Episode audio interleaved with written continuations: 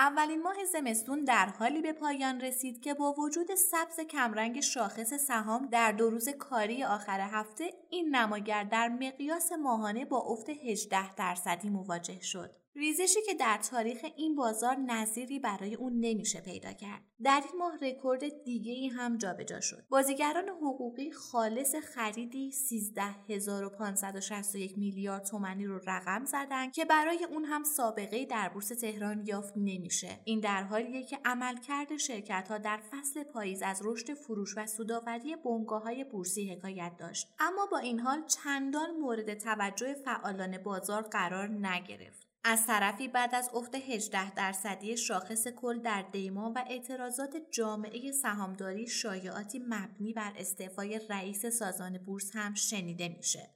ریاست سازمانی که شاید تمام تلاش خودش رو کرد تا جلوی هر گونه دخالتی در بازار سرمایه رو بگیره اما متاسفانه توان کافی نداشت.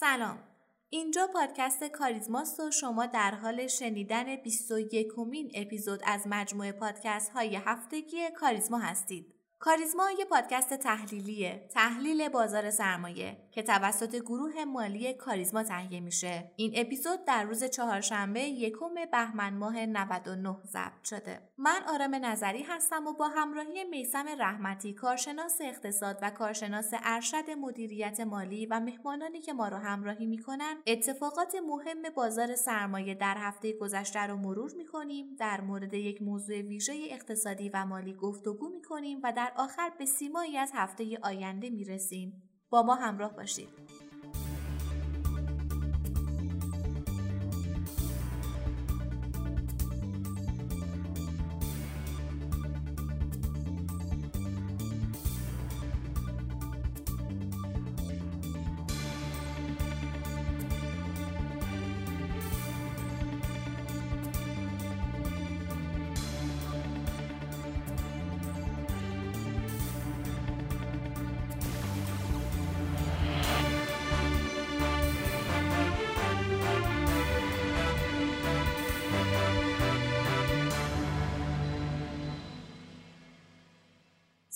آقای رحمتی امیدوارم که حالتون خوب باشه. آقای رحمتی چه اتفاقی در این ماه افتاد که بازار حتی کف قبلی خودش رو هم از دست داد و هیچ واکنشی نسبت به گزارشات خوب شرکت ها از خودش نشون نمیده؟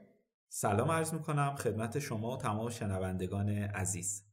ببینید بازار سرمایه به شدت وارد فاز احساسی شد و اعتماد که مهره اصلی پایداری یک بازار مالیه در مدت 6 ماه گذشته از دست رفته و حتی بازار به گزارشات شرکت هم توجه نمی‌کنه. ولی باید بدونیم پاییز امسال یکی از طلایی ترین پاییزها از نظر گزارش عملکرد شرکت ها بود. هر شرکت بنیادی رو هم نگاه کنید متوجه رشد سود عملیاتی در اون میشید. به عنوان مثال شبسیر در نه ماهه یه سود خیره کننده 630 تومانی ساخته که نسبت به سال گذشته 174 درصد افزایش پیدا کرده. یا شقدیری که بسیاری از تحلیلگران رو متعجب کرد نه ماه 540 تومن سود ساخته. یا فولاد فجر کاشان که بارها در همین پادکست به عنوان شرکتی بنیادی معرفی کردیم در نه ماه 800 تومن سود ساخته. بنابراین به نظر بازار در این مقطع به شرایطی رسیده که از نظر بنیادی کاملا ارزنده است. P بر E بازارم به شدت در حال کاهش و در آخرین update ی که من دارم با این گزارشات عالی به محدوده دوازده رسیده و احتمالا پایینترم خواهد اومد. خب با تمام این گزارشات بازار چرا همچنان تردید داره؟ ببینید بنیاد یه شرکت فقط یک زاویه نگاه به سرمایه گذاریه و همونطور که بارا هم گفتیم عوامل مختلفی مثل صحبت سیاستگزار قیمت های جهانی و نرخ دلار بر روی بازار تأثیر گذاره متاسفانه اعتماد از بازار سرمایه هم رفته و همونطور که شما گفتید در دیما حدود 13 هزار میلیارد تومن حقیقی های بازار فروشنده بودن. و خب این یه رکورد محسوب میشه. هرچند من اعتقاد دارم حقوقی ها در این روزای بازار سرمایه به شدت زیرکانه عمل می‌کنن و می‌دونن بازار در برخی از سهم‌ها به شدت ارزنده است و به صورت خیلی نامحسوس در حال خریدن. اما یکی از اتفاقاتی که به نظرم سهامدارا به شدت به اون وضع دادن نرخ دلاره. بعد از صحبت های رئیس جمهور مبنی بر دلار 15 هزار تومنی دلار آزاد به محدوده 21 هزار تومنی ریزش داشته و بسیاری از سهامدارا فکر می‌کنن دلار به سرعت به محدوده 15 هزار تومن می‌رسه و به همین دلیل در بازار سرمایه فروشنده بودن. حقیقتا خیلی ساده انگاران است که هم دولت و هم سیاستگزار دلخوش به دلار زیر 20 هزار تومن باشن. و همین قیمت ها به اعتقاد بسیاری از تحلیلگران نقطه تعادلی بازار ارزه.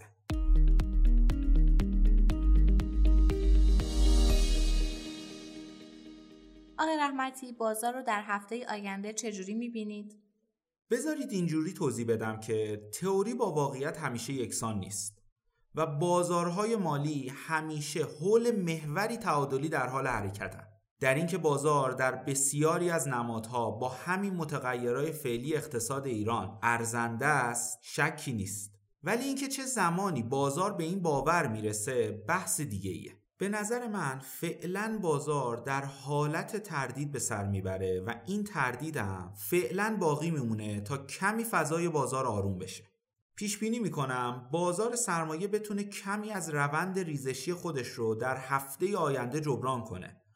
ولی نکته که وجود داره اینه که بازار تا زمانی که بالای محدوده یک میلیون و سیصد هزار واحد تثبیت نشه همچنان ما در روند نزولی قرار داریم. بنابراین همچنان بازار رو در کوتاه مدت پر ریسک می‌دونم و توصیه می‌کنم ترکیب اوراق و سهام رو انتخاب کنید. و خریدای خودتون رو حتما در منفی های بازار انجام بدید. البته بدون هیچ عجله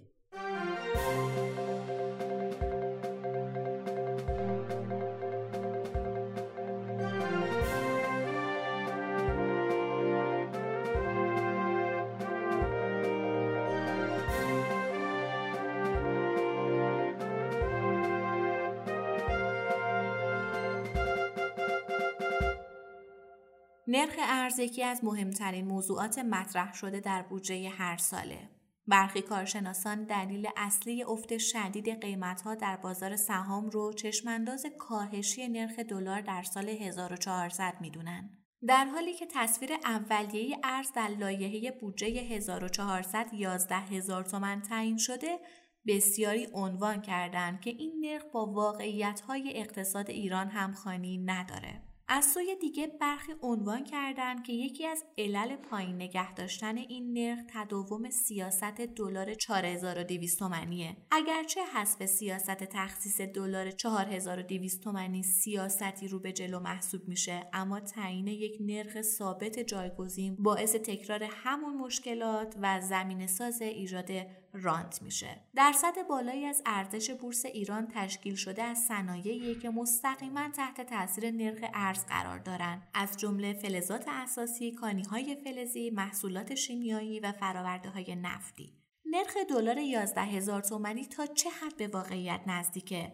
بازار سرمایه برای برآوردهای خود برای ارزش گذاری و پیشبینی سود این شرکت ها باید روی چه نرخ دلاری حساب کنه؟ به این جهت ما امروز دعوت کردیم از آقای کازمزاده یکی از کارشناسان و تحلیلگران خوب بازار سرمایه تا در مورد نرخ دلار صحبت کنیم. این بخش رو میشنویم با هم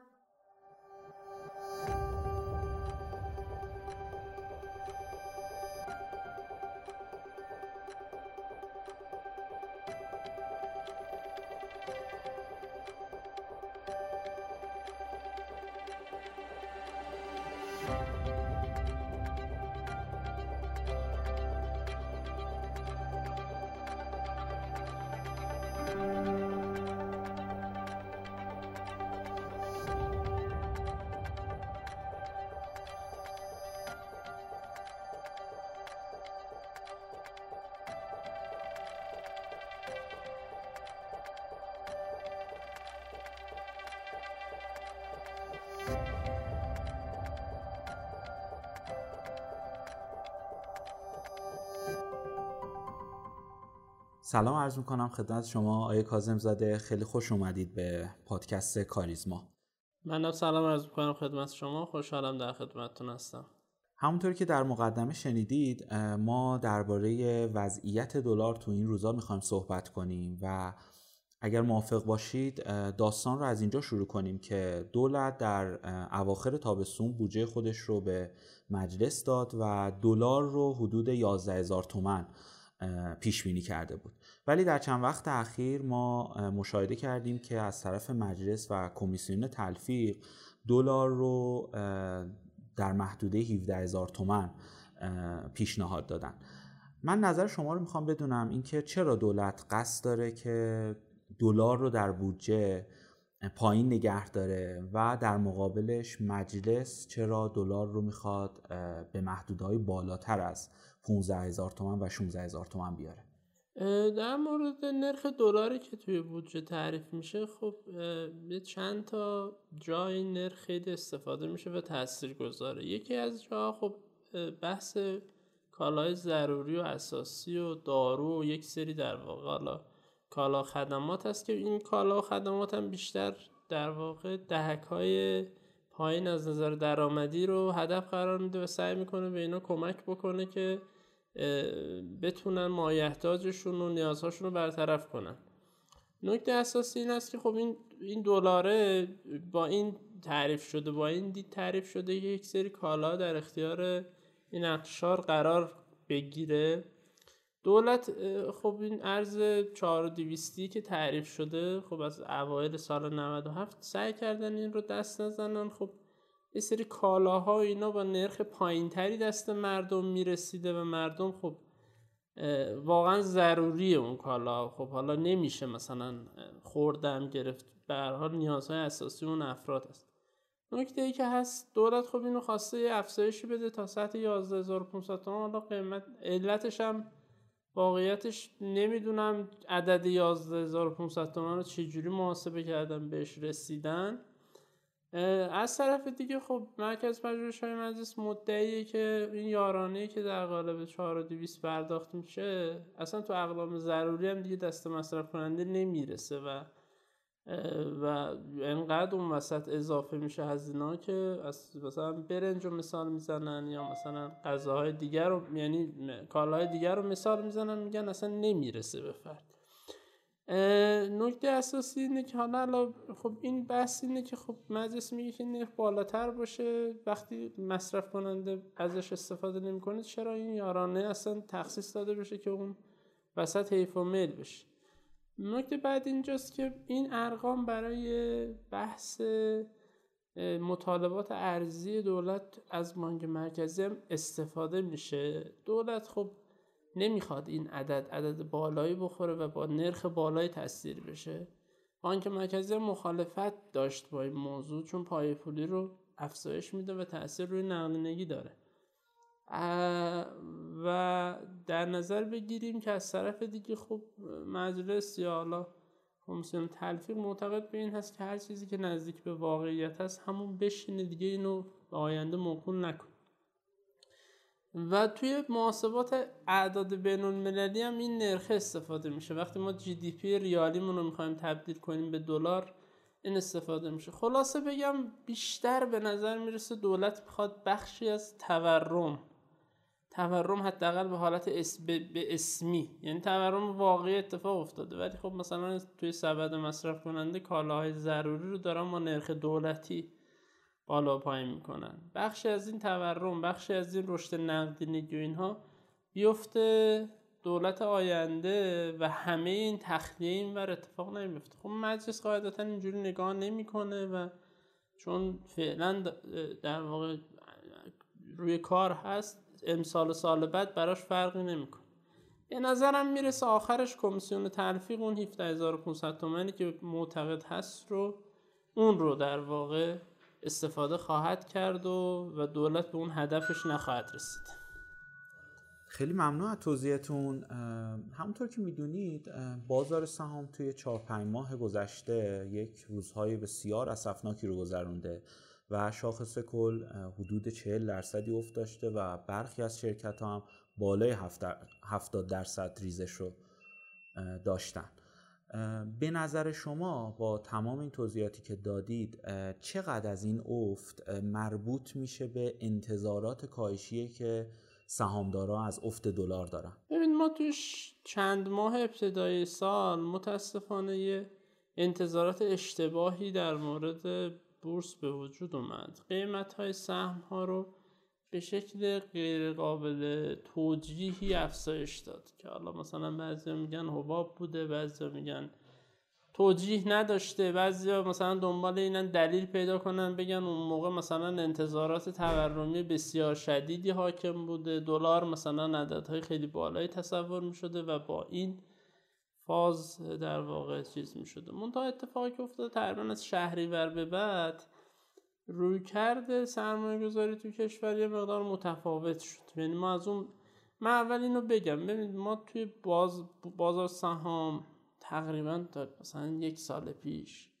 نه ماه پیش یک سال پیش یه منطقی داشتیم. مثلا منطقه خیلی جا بیشتر بر اساس جریانات نقد بوده. یه انتظارات در واقع سناریو سازی شده. از یه جایی به بعد فلسفه این که خب مثلا ما اگر ریال نگه داریم کار اشتباهی می‌کنیم و این ریال رو تبدیل به دارایی های بکنیم که با تورم و دلار رشد می‌کنن و در واقع سهام رو یه جوری شبیه خونه و ماشین و طلا خب سهام یه مقدار قضیهش فرق می‌کنه ارزش افزوده اقتصادی این وسط مطرح هست.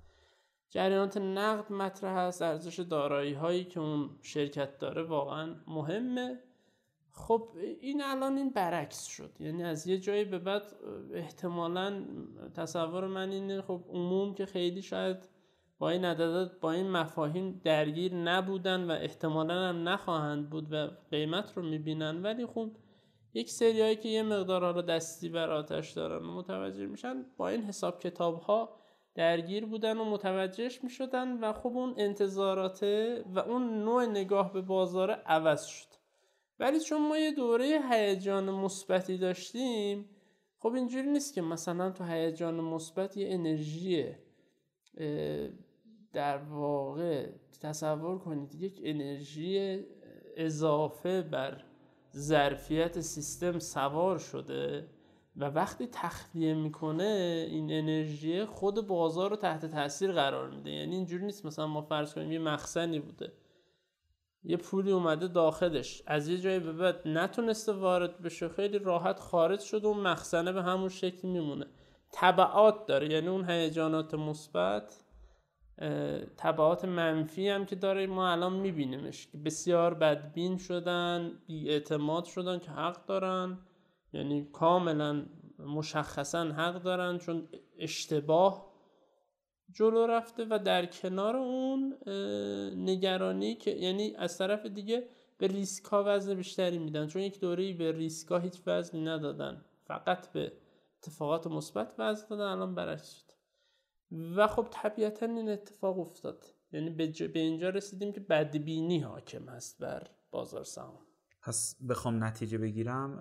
نظر شما اینه که به هر حال این انتظارات حالا در کنارش بیاعتمادی بوده اون پالسای مثبتی که اول سال داشتیم بیش از حد بوده اینها باعث شد که بازار به این نقطه برسه.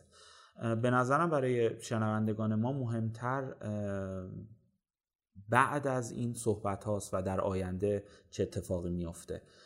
ما یک رویداد سیاسی مهم رو گذروندیم و اون هم اومدن آقای بایدن به عنوان ریاست جمهوری آمریکا بود. به نظر شما اینکه صحبت میشه آمریکا برمیگرده به برجام و حالا تاثیرش رو هم الان روی دلار می‌بینیم به عنوان یه تحلیلگر برای پیشبینی آینده از وضعیت بازار شما نرخ دلار رو با تمام اتفاقاتی که افتاده و خواهد افتاد چه عددی در نظر می‌گیرید؟ ما عالم سیاست رو هیچ موقع مثلا ما این که کار سرمایه گذاری انجام میدیم یا کار اقتصادی انجام میدیم نمی‌تونیم به صورت حتی سناریو سازی شده متوجه بشیم. مجبوریم اینجا رجوع کنیم به اهالی اون فن و در واقع صحبت های اونا نکته ای که هست مطمئنا اون روند وخامت اوضاع روابط ایران و آمریکا تو دوره آقای بایدن حداقل ادامه پیدا نمی‌کنه و بهتر میشه. مسئله اینه که چقدر بهتر میشه و در چه بازه زمانی. اونجوری که از صحبت ها و تحلیل تحلیلگران مشخصه اولا این فرایند بهبود یک فرایند یک باره و یک شبه نیست.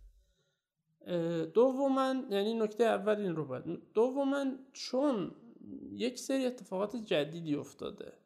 هم در تقابل دو کشور هم داخل این دوتا کشور. و این دوتا در واقع مثل مثلا قضیه در واقع شهادت سردار سلیمانی تصور بکنید یه اتفاق مهمیه. اینها امکان تکرار روند قبلی رو هم تحت تاثیر قرار میده. یعنی شما نمی‌تونید بگی عینا اگر پنج سال پیش چه اتفاقی افتاده همون می‌تونه الان تکرار بشه. نکته سوم قدرت چانه دو طرف هم عوض شده. یه جای قوی تر شده یه جای ضعیف تر شده. تصور من اینه که ما با یه فرایندی طرف هستیم که این فراینده می‌تونه خوشبینانه بدبینانه یا در واقع تحت سناریویی باشه. خوشبینانش اینه که مثلا با استقرار دولت های بایدن همون ابتدا یک سری مثلا چراغ سبزایی نشون داده بشه. و دعوت بکنه ایران رو به آشتی و, و وارد یه فرایند آشتی بشن تحت شرایطی. یعنی مثلا فرض کنید ظرف مدت کوتاه یه منابعی دست دولت و بانک مرکزی منابع ارزی بیاد تجارت بهتر بشه صادرات نفت مثلا یه مقدار بهتر بشه. و خب یه روند خوبی پیش بره. مثلا ذهنیت خود من اینه.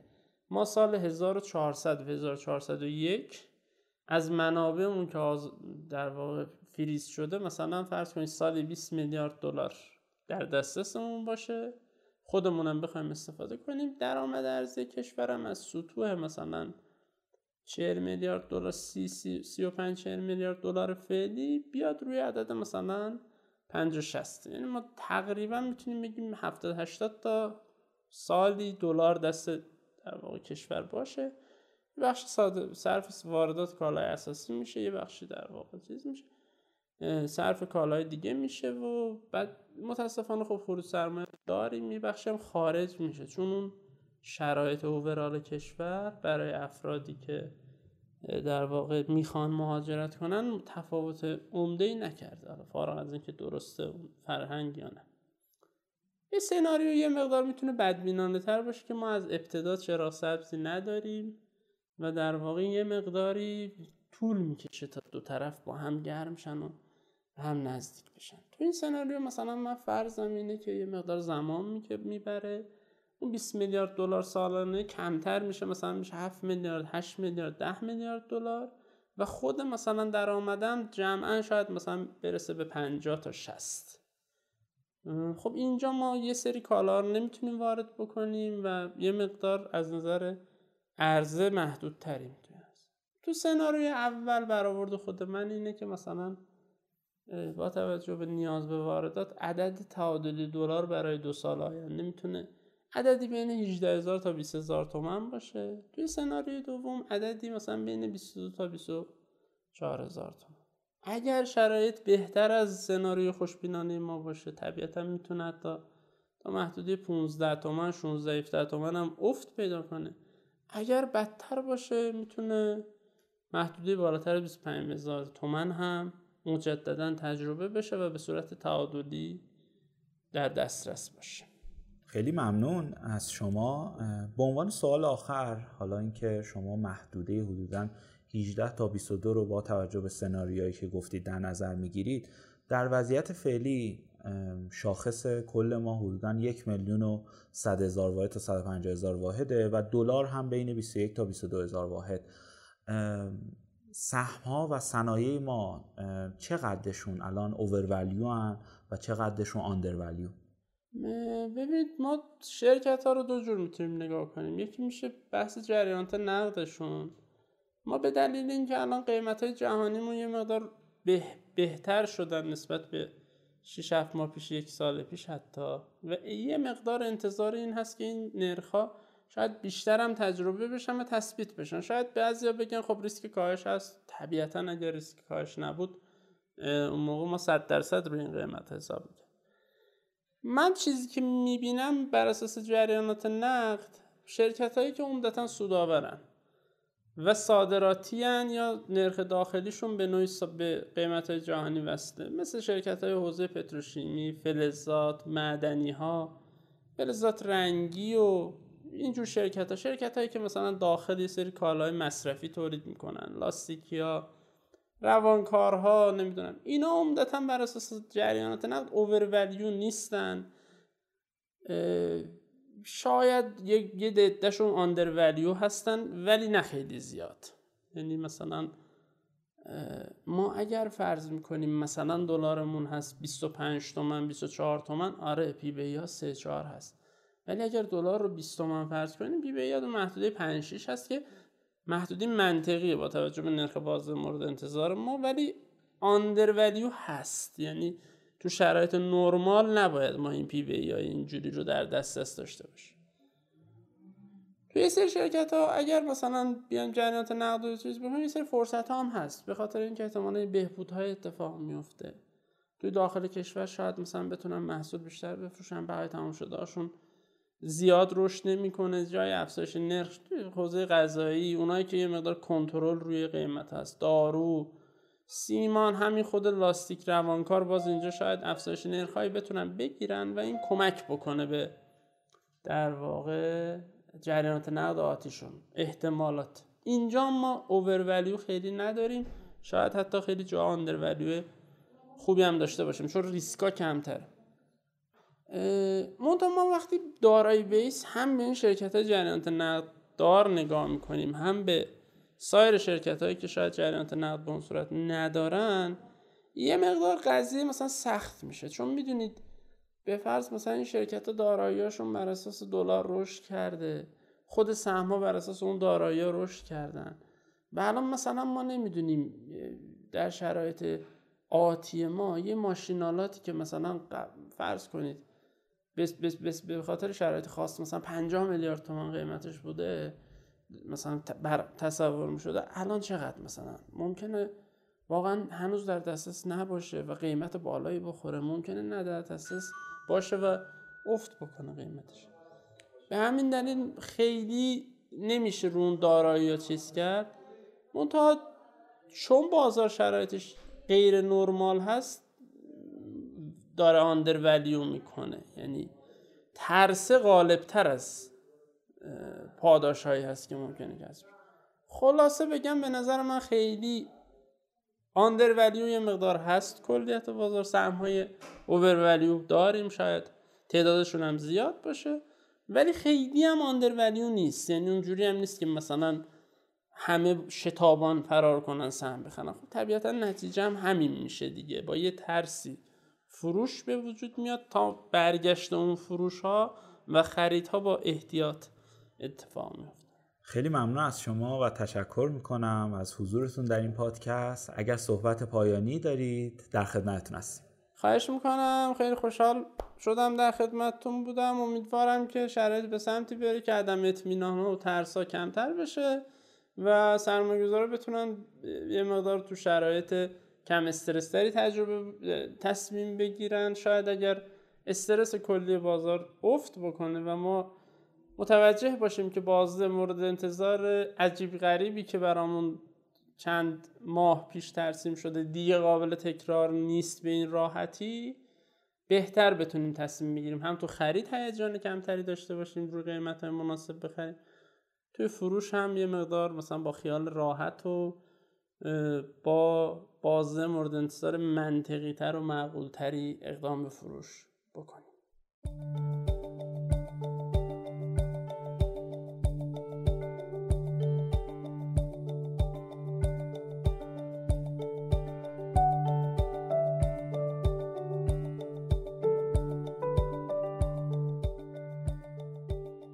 سوالات، نظرات، انتقادات و پیشنهادات خودتون رو از طریق ID تلگرام pod underline admin با ما در میون بذارید. POD underline admin باعث افتخار ماست که صدای شما باشیم.